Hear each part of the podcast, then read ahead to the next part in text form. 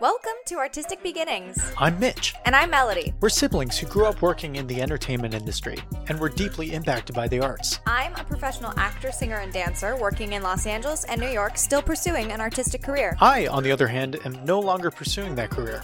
I went on to become a researcher, though I'm still involved in the creative industry. Artistic Beginnings is all about the winding artistic paths that creatives follow in their lives. We share these inspirational stories with you so that you can learn and grow as a creative. So, let's get into it.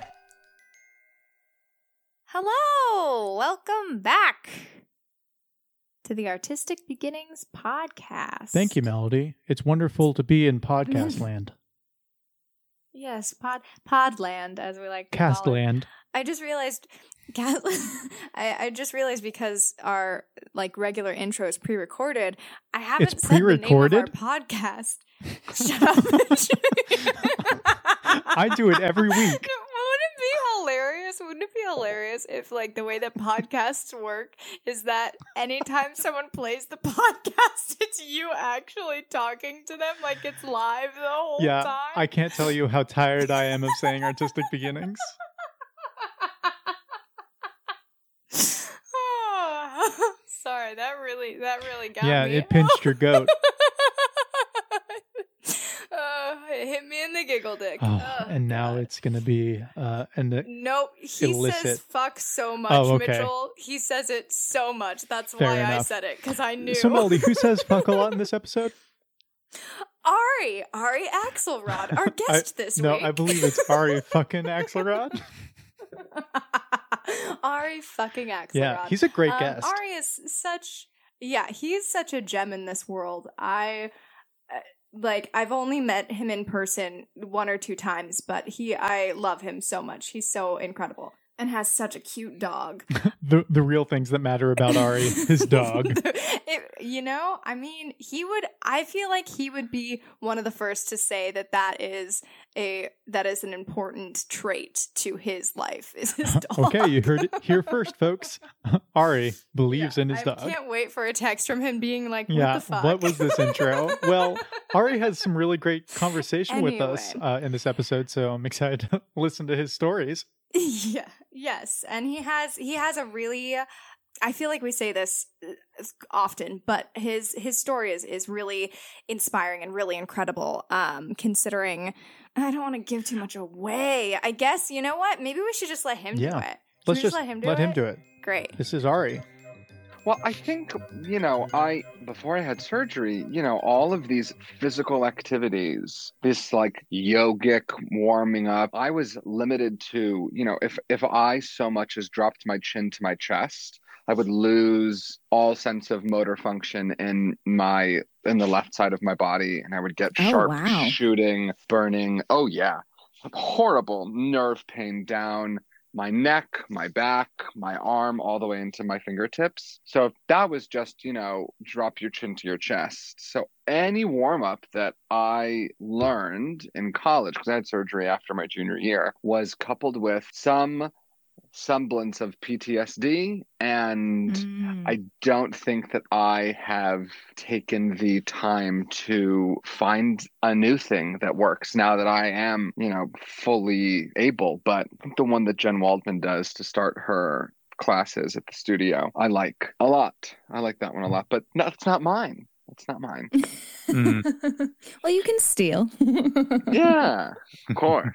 So after that experience, it, it seems like you started this. I, I guess you could call it like blog posts almost on, on your website, but they seem almost like poetic in the in the way that you write them. So I'm not sure a blog post is. Is, uh, A poetic right. blog post. yeah, they're, Oh, they're wow. yeah they're interesting short form kind of writing that that you do, and and I find them very interesting. How did that kind of start? oh my god you know i have to say you are the first person who has ever asked me about my blog so hmm.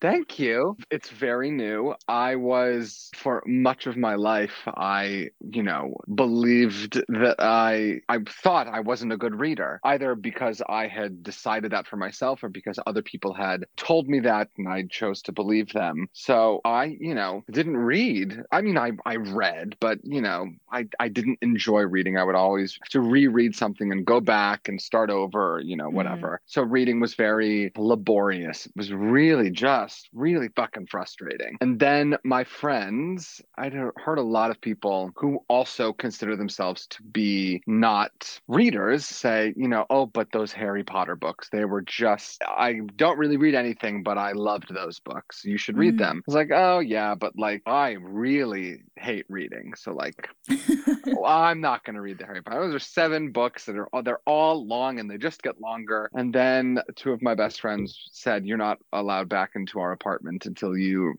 finish the Harry Potter books because they are the biggest Harry Potter fans." So I started reading them, and I could not put them down to the point where I would like cancel plans for an entire day to finish the Goblet of Fire. I Hmm. mean, I, you can't put down the graveyard scene. You just can't. So in doing that, I realized that I not only was, you know, not a bad reader, but I loved reading. I always felt full after finishing, you know, felt like eating, like I was devouring text and then it would leave me feeling filled. And I Mhm. was having a conversation with Carly Valancy and I said, you know, I feel like I don't read in the way that people in the way that most people read. Like I feel like I equate the way other people read to like eating an entree. They read one book at a time from start to finish. They finish the Mm. book and then they move on to another book. But I, since finishing the Harry Potter books with this newfound love of reading, it's like I'm reading 10 books right now. I pick one up, I read, you know, a couple of chapters, I put it down, and I'm just kind of like, what am I in the mood for? And so I said, you know, I think it's like it's like tapas reading. I'm like reading in small portions. And she said, that sounds like a blog post you should write that blog post. I've never really written a blog before, but and then I thought, you know, I, I use my Instagram and my and my Facebook for, you know, places to post thoughts of mine on the world or, you know, to promote different ideas or questions. And, you know, I, I've heard from people that they really like my writing. So I thought, you know what, what what would it look like if I sat down and wrote a blog on tapas reading? And Mm. then it just felt like second nature. So that's how it's that's how it started.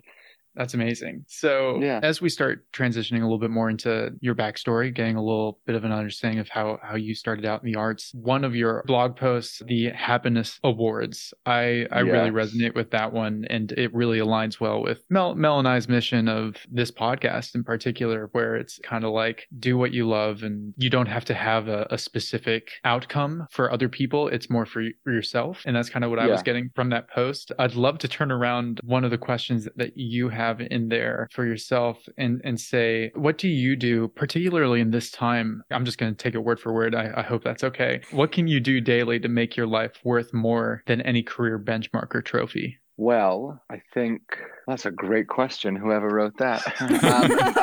Um, It is a great question. we can't take credit. See, we stole your question so you can steal Listen. Jen's warm up. That's right. I well, I think now, I mean, I I had COVID. I had the virus. So Hmm. I'm filling my days with meeting myself where I'm at and being as kind to myself as I possibly can. But I think if you look at benchmarks right now, really any benchmark that anyone was tallying before COVID at this point don't like as harsh of a reality as it is, they don't really matter because everything No. has stopped. All of the hierarchies that we built or that were built for us and we were told as actors that we were not to challenge, they're gone. I mean, look at Sondheim's birthday. The, Yeah. Everyone from, you know, um, Jake Gyllenhaal to Meryl Streep to Mandy Patinkin, they're all on Zoom. Zoom. They are all doing what we are doing. So I feel kind of bad for the people who put the worth of their lives and their happiness was contingent upon these benchmarks that now don't matter. The industry and the world as it was is gone. So what I'm doing is what I've done since I had surgery 5 years ago is I'm living my life every day as if it were the last because we have no control over time and as Brené Brown says, time is our most precious non-renewable resource. Once it's gone, it's gone. So if we spend our time looking to the future, you know, once I get my equity card and once I get an agent or whatever, Mm-hmm. none of which is in your control by the way, you miss every single moment that's in front of you. You're looking beyond it. And now something like this happens, and you look back at all the moments that you missed, and what was it all for? So I'm spending my days now much like I spent my days before the pandemic. The only difference is I'm inside more and I can't see my friends. And I'm not, you know, teaching my my clients in person, but I'm still taking every day as a gift, not as if it were a gift, but as that it is a gift. I mean, the fact that we are here at all, like the odds that that the three of us all exist is miraculous and scientifically almost impossible. But yet here we mm-hmm. are. And then the fact that we wake up every single day, like we think about what it means to go to sleep and to then wake up and to do that every single day, like that is miraculous. So I, I find it like it was such a wasted opportunity to not wake up every day and say, look, I here we are again. We get to try again. And and I don't think that life stops or your quality of life has to disintegrate or decrease during this pandemic. If we stop living, then what are we giving the people who are fighting for their lives? We're not giving them anything to fight for. If we wait for, you know, the world to come after this pandemic and we stop living and we as artists stop creating, we're doing the nurses and the doctors and the people in the hospital beds a disservice by giving them nothing to fight for. Is that way of thinking the way you've always been? Or was there no. like Oh, I'm very curious no. how you got there because, you know, I agree, but I also know that I did not think that way my whole life. I'm I'm curious what Sure. that turning point for you was. So, yeah, no, I definitely never thought like this before my surgery. I lived my life, you know, thinking about, well, when I'm 80, I'm going to have grandkids and be old and senile in uh, a nursing home and it'll be great. Like I was I was thinking, I mean even more realistically, I you know, I'm going to go to college, I'm going to get my BFA, I'm going to move to New York, I'm going to do this this and this within the first 5 years and I mean all of this stuff. I really kind of almost very rarely lived moment to moment, but I I had no problem. In fact, it was my default to kind of look ahead four, five, ten years as as if they were guaranteed. A plan that was, you know, that even if the plan didn't work out, the time, like whether or not those things actually happened within those 10 years, I never questioned whether or not those 10 years would happen, if that makes sense.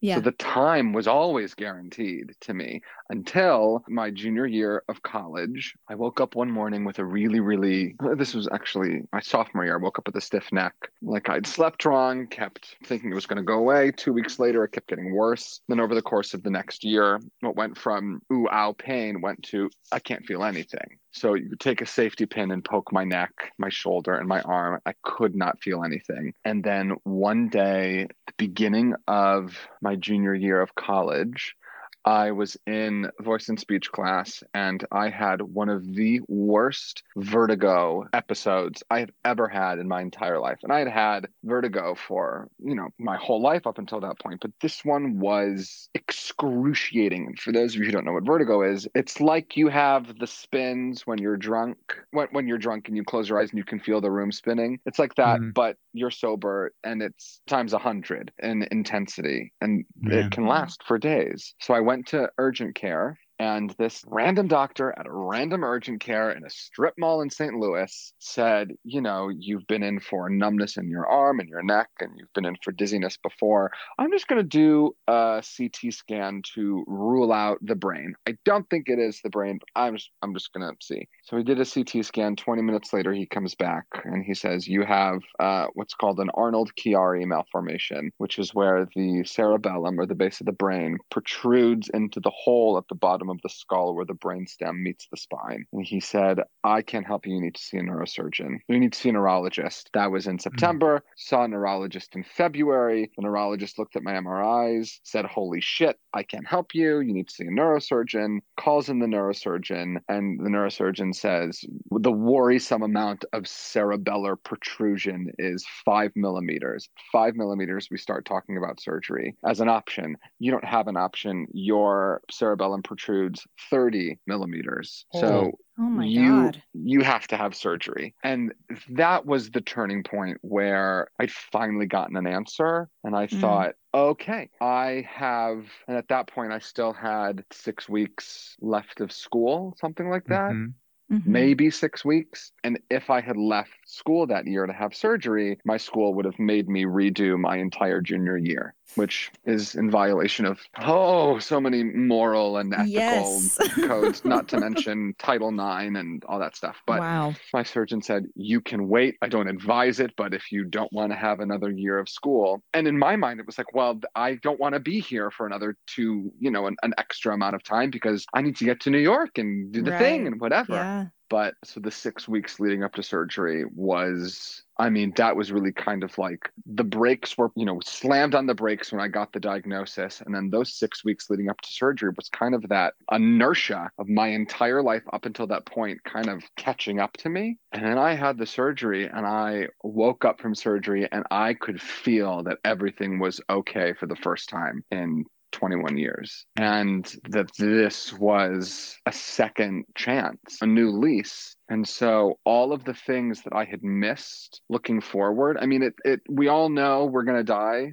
That's just inevitable, but none of us know when it's going to happen. And for a brain surgeon to say, you're 21, you're going to have very intense brain surgery on May 11 of this year, it's like putting an expiration date on your forehead. And I was walking around like, okay, 29 days, 26 days, 12 wow. days tomorrow. So I actually know what it feels like to live every day as though it was my last or as though they were numbered. So all of the time that I had spent before surgery missing every moment that came my way, I promised myself that's not going to happen this time. I'm not I'm not going to have another moment where I look back at all the stuff that I didn't do or all of the things or the moments that I missed with regret. If I died right now, I would have absolutely zero regrets. I would be so proud of how I lived my life. And my hope is that people can feel this and have this way of living without brain surgery. Think that would be great. But how much better the world would be if we all were a little right? more present and, and were a little more grateful. Yeah. So I'm really curious during this time and also beforehand what your relationship with the arts was like because you seem to have this plan b- before your brain surgery. Was that something that was always the plan? Did it switch? And then during your brain surgery and that time, how was your relationship with the arts? Did you find solace in it? Were you kind of mad at it? What was what was that experience like? I started oddly enough. So my brother's an actor and a, a writer as well and he did this long before I did. I really, honestly, I really started doing this because my brother was doing it, and I wanted attention. I Same. wanted. yeah, yeah, exactly. I yeah, older brothers, man, they're so helpful. Yeah, it's, it's and I, you know, my brother's uh, six eight, and I'm I'm six feet, but I always felt like I was literally and figuratively in his shadow, even though he's the mm. most supportive, brilliant, kind, generous person on the planet. I wanted to be seen. I wanted to be heard. I wanted to feel validated. And I think it had something to do with my body and knowing something was wrong and saying something's wrong and, you know, no one knowing it or believing it or any of that stuff. So I think I craved the validation that, that I saw him getting when he was on stage. So mm. for very shallow reasons, that's why I started. And then I fell madly in love with it. I just couldn't get enough. And before surgery i don't really i don't really think i had any sort of the arts was something that i loved. I don't know if it necessarily provided any sort of feeling of coming home or solace or comfort. It was just well i really love this thing and i'm very passionate about it. After i had surgery that summer so a month and a half later my school my college had a partnership with the st louis cabaret conference and I had to cancel all of my plans for that summer because I didn't know what what my life was going to look like if I even had right. one. And then I recovered exceptionally fast, and I looked at this cabaret conference that my professor had told me about, and on the faculty, I'm going to drop these names. I'll pick them up later. Was Faith Prince. Christine Ebersole, Jason Robert Brown, Alex Rybeck, Ted Firth, Pisha McPhee, Michael Orland, just like unbelievable, unbelievable Incredible. artists. Yeah. And so I did that and I felt for the first time that I artistically had come home. I just there was something about cabaret that made me feel uh, like I was home. It really it saved my life. It was the thing that as I was recovering emotionally from this surgery, it was the thing that I turned to. It was those those teachers, those mentors that I would, you know, kept in touch with and had conversations with. That the art, the art form, really, I'd never heard of it before, and it's being yourself on purpose and to have an existential crisis to work it out by being yourself in the arts was really healing. So after that, when I got to New York, I started, you know, I got my equity card. I got an agent. I, you know, did the off Broadway thing, but I was still doing cabaret. And that was really this newfound passion and deep love that I had. And since this quarantine, I've really kind of turned to that that art form and fallen in love with it all over again. And I've started this thing with Broadway World called Cabaret Corner, where I'm sitting down with these incredible leaders of that industry and just talking to them about the role that cabaret has played in their lives. And I don't know, there's just something really, really special about the intimacy of cabaret and that there's so much less ego and mm. so at this mm-hmm. time to connect with people about an art form where they can really shed their ego and be themselves has been cathartic. I think for um, you know me and and them and the people that I'm talking to. Mm. So so for your cabaret work, I I don't have any experience with that. Can you talk a little bit about how you kind of come up with new works that that you put together and how that kind of process works for you?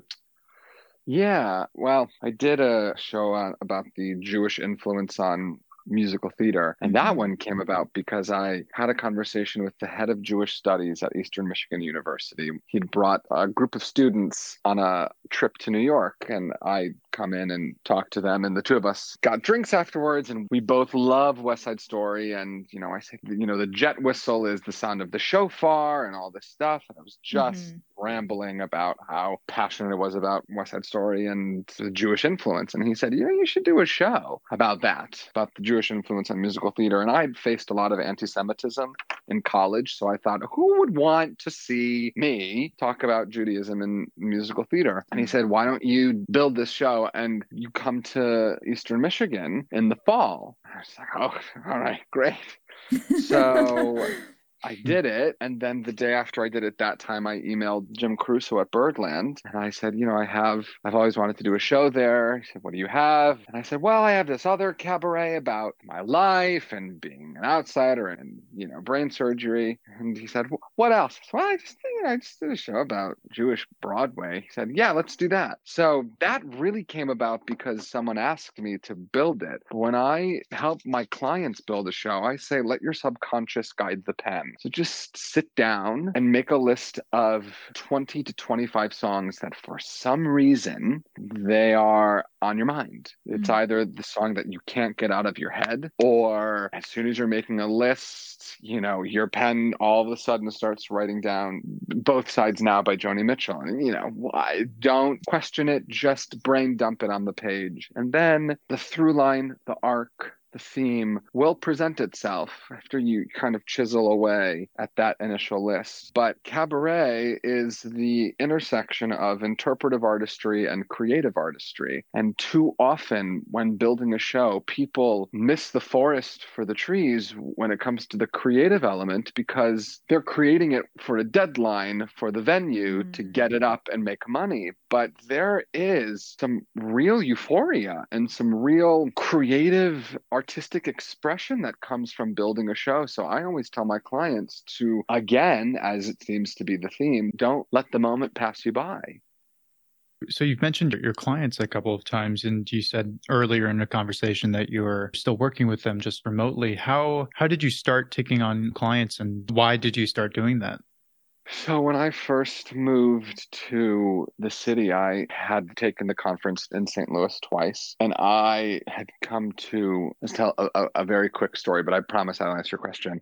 Uh, the first show that I did was about surgery and coming back to life and all of this stuff, and I did it in St. Louis the first time. I had graduated, I'd moved to New York, and I was back, and I was at my favorite breakfast place. I always order the same thing. It wasn't on the menu, but it was ridiculous. It was like a disgustingly stupid and meticulous order.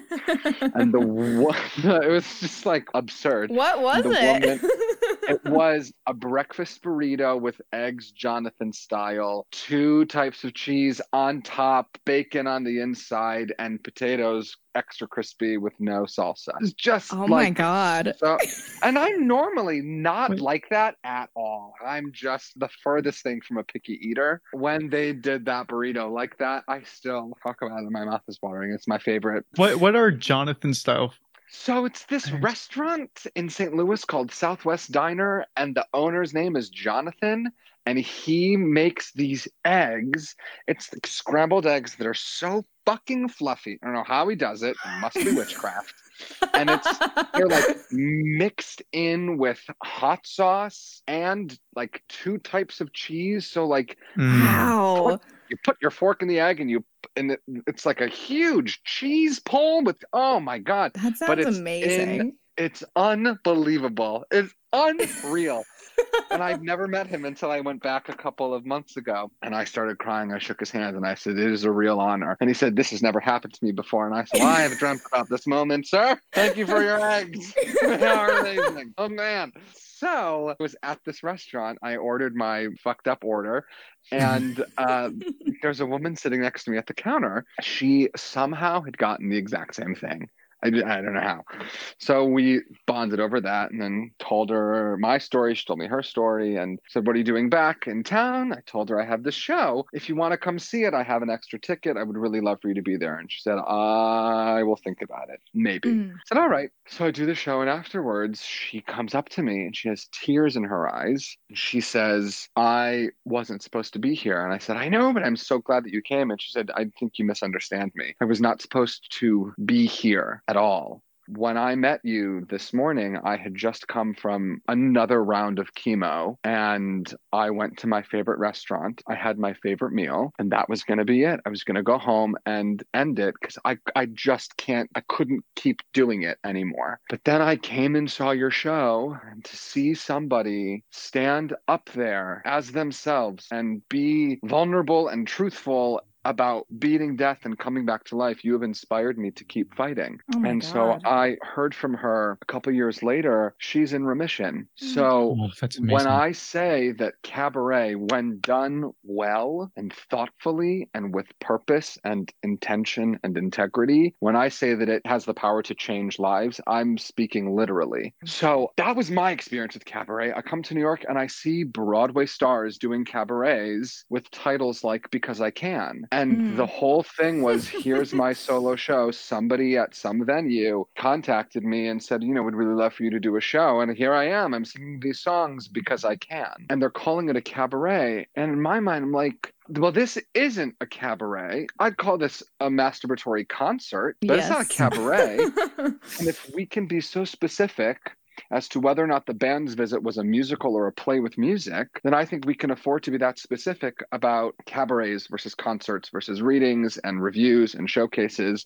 Just Mhm. because there's a microphone and a piano in a small, dark room does not make it a cabaret. And then I thought, well, but where would people have learned this? I learned it from the conference, but that's because my school had a partnership. There really is no formal training program for young working professionals in the musical theater world for cabaret education. So I thought, I'll do it. Why not? And I'd always loved teaching. I always wanted to teach. I thought if it doesn't work out in New York, I'll, you know, move back to the Midwest and get a master's degree and then teach at the collegiate level. But the first, I, I started my company, Bridging the Gap, in the summer of 2018. I had just quit my serving job a couple weeks earlier, and my first session had 10 students. It's a five week course. We bring a guest teacher in in the fourth week, and then we have a showcase at Birdland. The first class had 10 students. Most of them were my friends that I recruited the shit out of and begged them to, you know, take a chance on this thing. And right before this pandemic started, I had two back to back one off classes lined up and two, you know, recurring five week long classes scheduled. But it was really to kind of bridge the gap between musical theater and cabaret. That cabaret is more than just singing your audition book to a spot on the wall, but it's really being yourself on purpose and having a conversation with the audience. And I hadn't really hmm. seen that, but now I see it all the time. It's great. Mm. Yeah, having that purpose behind that art is really impactful. I mean, like just hearing your story, you know, you hear a lot about how a lot of artists are like, I want to impact the most amount of people as possible and I want to have a big realm of influence. And then you hear these stories and that's when it really matters, right? When it's Yeah. not you're not pandering to like a larger audience, you're you're impacting the lives of those that are around you and whether Right. you know it or not. And that's that's the true kind of value that the arts have where you may not know that that's where that that woman is at in her life but if Right. it, it changes the way that her life is headed it's a, a definite value to the world That's right. Mhm. I I don't know which book it is in Judaism. I don't know if it's the Talmud or what, but there is something that says it's either if you've saved one person's life, you've saved the world. Maybe if it's if you've changed one person's life, you've changed the world. But you know, I think if what you're doing is specific to one person, it will be specific to all. But if you are just trying to throw spaghetti at the wall and get as many people to do this thing as you possibly can, you'll fail. If it's unspecific to one, it'll be unspecific to all. But yeah, I don't know. That's the beauty about cabarets. When you're singing, you can really look a person in the eye and sing to them and really try and cultivate empathy with this artistic expression to change their corner of the world with them. Mm, yeah, Yeah. no I, I love that It's true. Um, yeah. I think that's something in the arts that a lot of people sometimes they get a weird kind of blinder on where they're like, well, I just, I want to make an impact. I want to make an impact. And they miss Mhm. all of the small, s- seemingly small impacts that they make along the way. Like it's, you know, if Yeah. you just change one person's life, that's, that's enough for me personally.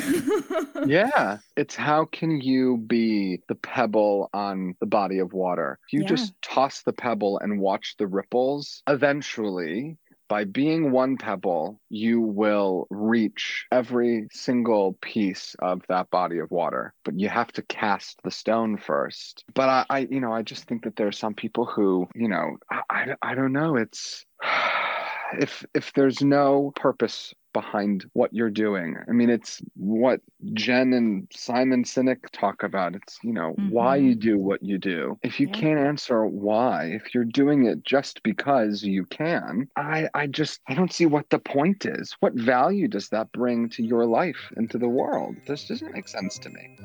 Hey everybody! Just wanted to jump in before we get into our final questions to let you know where you can find Ari. Uh, so he made it so incredibly easy for you. It is a one-stop shop at his website, ariaxelrod.com. He has everything for cabaret, for students, for his professional life. So anything you want to know about him, you can find on his website. He also has his Facebook and Instagram links there as well. So, uh, with that being said, let's jump into our final questions. So, Ari, what is the hardest thing for you, do you think, about pursuing the arts? Oh, fuck. Um, All right, next question. Um, what's the hardest thing for me about pursuing the arts? Wow. Um, fuck. You know, I that I have no, that's not it. God damn it. I don't know. You know, I've been really blessed. I've been really blessed that it, it hasn't been that difficult that I've been able to do what I've done with with relative ease. I don't but the hardest part, I mean, uh, is there anything that you speak to your your students about that they either have blockers in their mind of getting to the next step or, or something that you kind of open up their eyes to?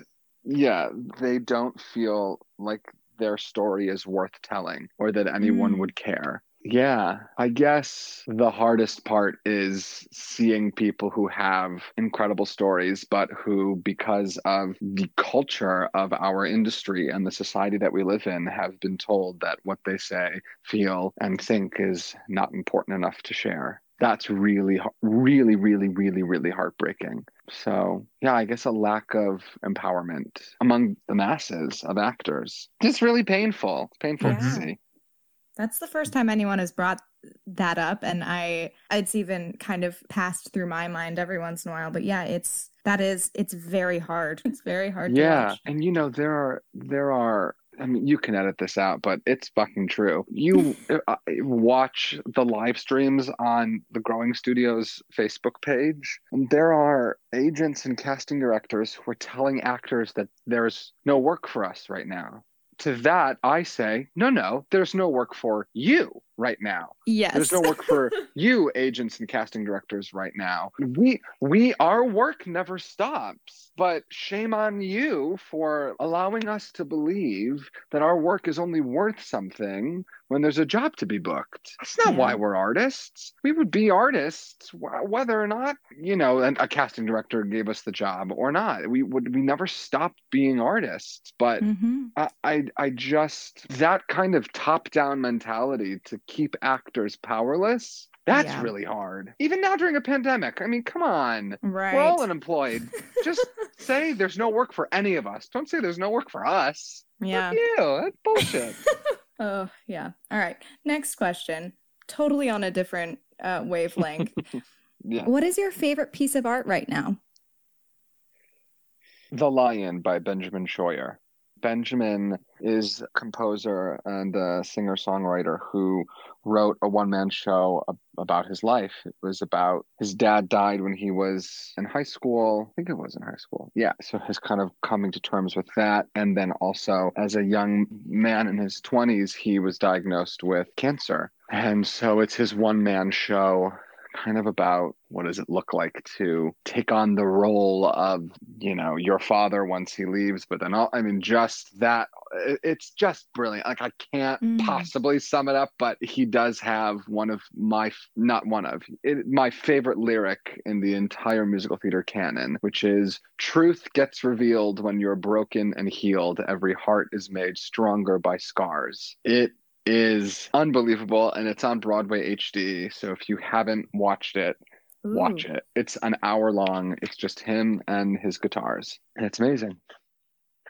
Amazing. Another one that kind of gets even further away than the from the other questions. Bring it on. Um, what keeps you up at night? Our president. Mm-hmm. Mm-hmm. I I just I can't I can't watch the news anymore. I've started Jen Waldman has inspired me to start reading the news instead of watching it, but I Mm. just can't I I can't do it. And and also, I mean as a very very proud and outspoken Jew, I know what it looks like for an administration to other people and make people feel like they do not belong. History repeats itself and I just it makes me sick how he says what he says. And the fact that he will probably win again, it just, yeah. It's heartbreaking, isn't it? Yes, yes, it is. Yes, it is. Not to compare Trump to Hitler, but Hitler was elected. We do it all the time in our family. Good. I think you know the one thing that I, you know, my my mom's a Holocaust educator, so but the the Mm. one thing that I caution people is, you know, when they say that the the tents, the tent city, the the camps at the border, I, Mhm. just- I used to see people, you know, comparing those children to Anne Frank or comparing those camps to Auschwitz. Like, Mhm. I, I don't I don't really love the pawning of the Jewish experience of the Holocaust for political gain today, but I yeah, Trump and Hitler very similar, both There are too many similarities. and you know what really scares me? How the the only thing that needs to happen is for the military to support Trump and we're all fucked. Mhm. As Mhm. long as the military puts country first, we're not as fucked as we could be. But just think about I mean that's what happened in Germany, you know. Mhm. Hitler said something, and then the tanks rolled through the towns and banging on doors, and you know the Gestapo would come and take people out of their homes. I just how terrifying would it be if the military blindly supported our president? Ooh, Yep. that keeps me up at night. As it does most of us, I feel. Yes. yeah. oh, yeah. Oy. Yikes. Well, Yeah. to finish off our questions, Yeah. what one piece of advice would you give someone who wants to pursue the arts? What's one piece of advice that I would give to somebody who wants to pursue the arts? You must separate your career from your life. If you mm-hmm. put your self worth into this industry and into the art that you do, you will be miserable. But if you, how many, this is what I talk about in the, the happiness awards that uh, what pharmacist do you know says, "Oh boy, I'm at Duane Reade, but I cannot wait until I'm promoted, or I, you know, once I get that transfer to CVS, then I will be happy." Like Mhm. that sounds that sounds fucked up. That's ridiculous. But we as actors, we say all the time, or I hear people say all the time, when I get my equity card, I'll then be happy. Once I get my agent, then I will be happy. Once I get my Broadway show, I'll then be happy you won't be. The first thing that happens once you get those things is what now? What's next? But if you fill your life, if you do things that give your life meaning and purpose, and you allow your art to be fueled by your life and not the other way around, you you will never lose. You will Mhm. always win because you're putting yourself and your life in the driver's seat and also to do something every day that reminds you that you're alive because god forbid wake up one morning something happens and you look back and all you see is wasted time that's what i would say Hey, thanks for listening. For more information about the podcast, visit our website, www.artisticpodcast.com. If you liked the episode, do us a favor and share it with a friend. It's the best way to help people find our podcast and will help support the show. For updates on new episodes and content, you can follow us at The Artistic Pod on Instagram and Facebook. Thanks again for listening, and we'll catch you next week. See ya! Sorry. Are you ready? Yep, I'm ready. Okay, th- this episode brought to you by Southwest Diner. This is where you come in. Is it Johnson style eggs? It's Jonathan style. Jonathan, eggs. why do I keep thinking Johnson? Are know. you okay, wanting here. some cheesy fucking delicious eggs? Are you in St. Louis? Yes, you should go to the Southwest Diner and get yourself some Jonathan style food. I don't know. Do you think it comes in like you can have it in any meal that has eggs? I would assume Yeah. so. I'm pretty sure you can have it with anything that even contains eggs. So I'd Yeah. imagine bread, um, pancakes. Do pancakes have eggs? Pasta? Jonathan style pasta? Jonathan Cheesy. style lava cake. it has Mm. eggs in it. Ooh. And a lot of cheese. Yeah. Oh god. Ooh. So come So- on down to St. Louis, Southwest Diner. We're there. After after the global pandemic, please. Stop Oh, yeah, spreading wait. coronavirus. But if they do offer, uh, we should we should have checked this. But if they oh, offer if they do delivery takeout or, or, delivery, yeah, Yes. uh, get head on it. Yeah. Yeah, But if you're from out of state, don't go yet. Yeah, all of this this sponsor is actually sponsored by Ari Axelrod. no, it's sponsored by his dog. What's Ari's dog's name? Hold on, I have to find Oh it. no, you didn't know. I didn't know. I don't know it off the top of my head. As Okay. as he is. Do do do do do do do do can cut all do do do do do do do do do Southwest Diner. Whoa, wop. Hello. Did you hear the the ding dong? I did hear I'm ding dong. honestly the ding dong scares Leo, the shit out of me. the name. the ding dong scares the absolute bejesus out of me. The dog's name's Leo. I was gonna Okay. guess something like that, but I I didn't know the exact. I I didn't know the name. I was gonna get something like Leo. well, this is the best commercial that we've ever done, and the Yeah. only one, and potentially the Uh. only sponsor we will ever have. And this is an unofficial sponsor. They did not actually sponsor this. Yeah. Um, but we want to sponsor them. So, Yeah. So so mom, go go to Southwest Diner.